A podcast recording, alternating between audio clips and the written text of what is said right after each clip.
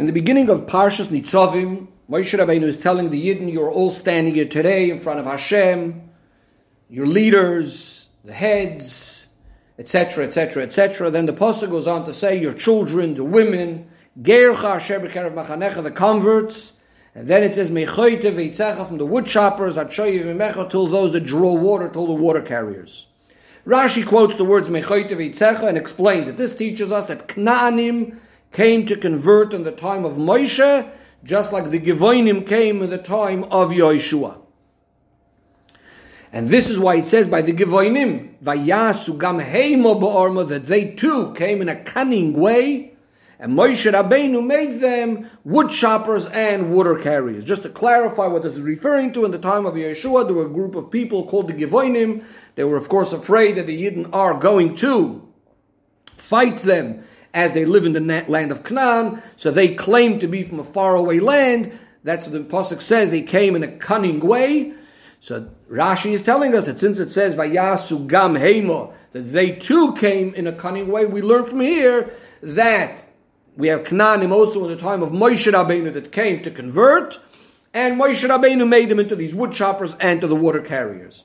So the Mefarshim explain that what Rashi is saying is something similar to what says in the Tanchuma that they came to that Givoinim came to Moshe Rabbeinu. Moshe Rabbeinu didn't accept them, and rather what he did with them was he made them wood choppers and water carriers. The problem, however, is that Rashi changes the word slightly from the Tanchuma. Rashi says that they came to convert.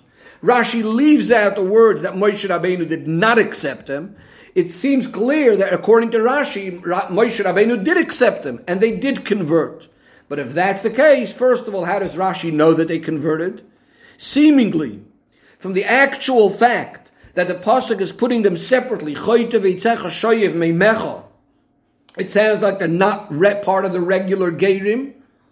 And also, what does Rashi mean by saying Malamid? This pasuk teaches us that Canaanim came. Why doesn't it just say that the pasuk is referring to the, Can- the Canaanim that came to convert, etc.? It sounds like the pasuk is coming to teach us about these Canaanim coming to convert. The Rebbe wants to also know why it's relevant to Pasuk from Yeshua that then they came ba'arma, they came in a cunning way. So the Rebbe explains that the idea is the following. From the simple shot of our psukim, it's obvious that Choyte Veitzecha and Shoyev Meimecha are part of Klal Yisrael. Because immediately the Pasuk goes on to speak about that these are the people with who Hashem is making the bris for all of Torah and mitzvah. So clearly, we're speaking about people that are either originally Yidden or proper Gerim. So if that's the case, it makes sense that we are speaking about a category of Gerim, because first of all, the language of the pasuk, the terminology being used over here, and the tense being used over here is much more similar to the Geir, all being said in the singular, Geir Cho B'Sharecha, and Choyte V'Itzecha Shoyev Mimecha, different to the earlier parts of the Psukim, which was being said in the plural. Also from the wording of the Pasuk, it says, Asher B'Sharecha, and then it says, Mei from your wood chopper till your water carrier. It seems clear that this is following on from the Geirim.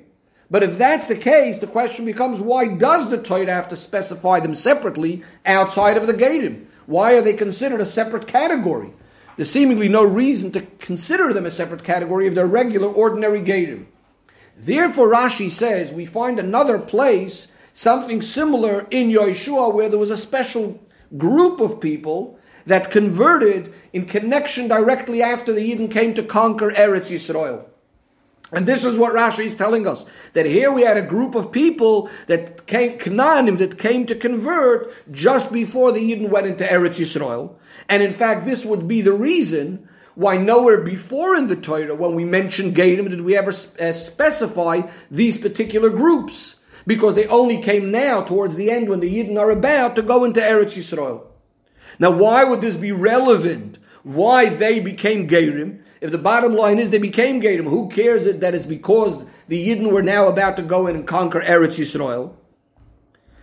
So therefore, Rashi tells us that what the pasuk is saying, that the reason the pasuk is bringing these categories is malame. This pasuk itself is coming to teach us that right now we had a group of Yidden, a group of people, sorry, Canaanim, that came to convert. In other words, not the pshat that it's a different kind of Gerim. Rather, the reason the Torah is mentioning these groups is to teach us that right now, as they were about to enter Eretz Yisrael, a new group of people came that Moshe Rabbeinu is converting.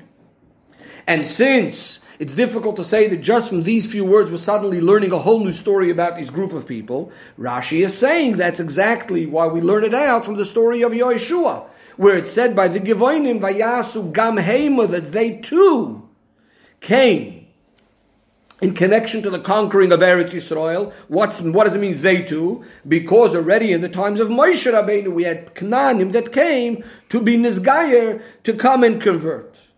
However, the question will then be if the Talmud that's learning all of this and checking out Yehoshua and the story of Givoinim will look what happens over there, he will say we have a problem.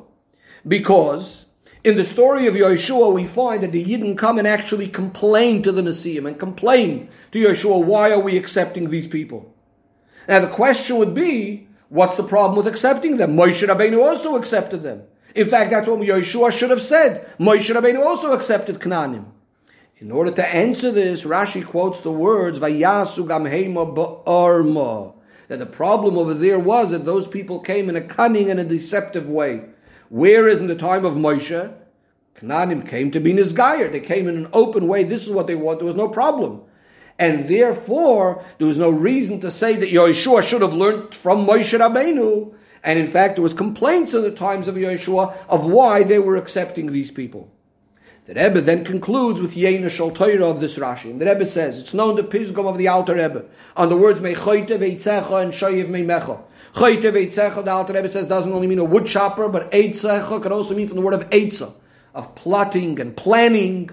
And Choite Veitzecha means to chop out all of your ideas, Rabbis, Machshavis, all of your thoughts, your Gashmi the thoughts.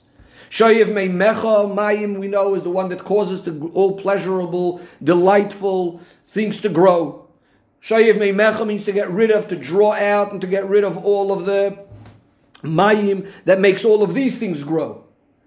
So the Rebbe says a person could come along and say, I could understand that Yid is learning Torah all day and involved in mitzvahs and avodas atfilah. So definitely he shouldn't be involving his rabbis, machshavis, all of his gashmis, the things and all of that.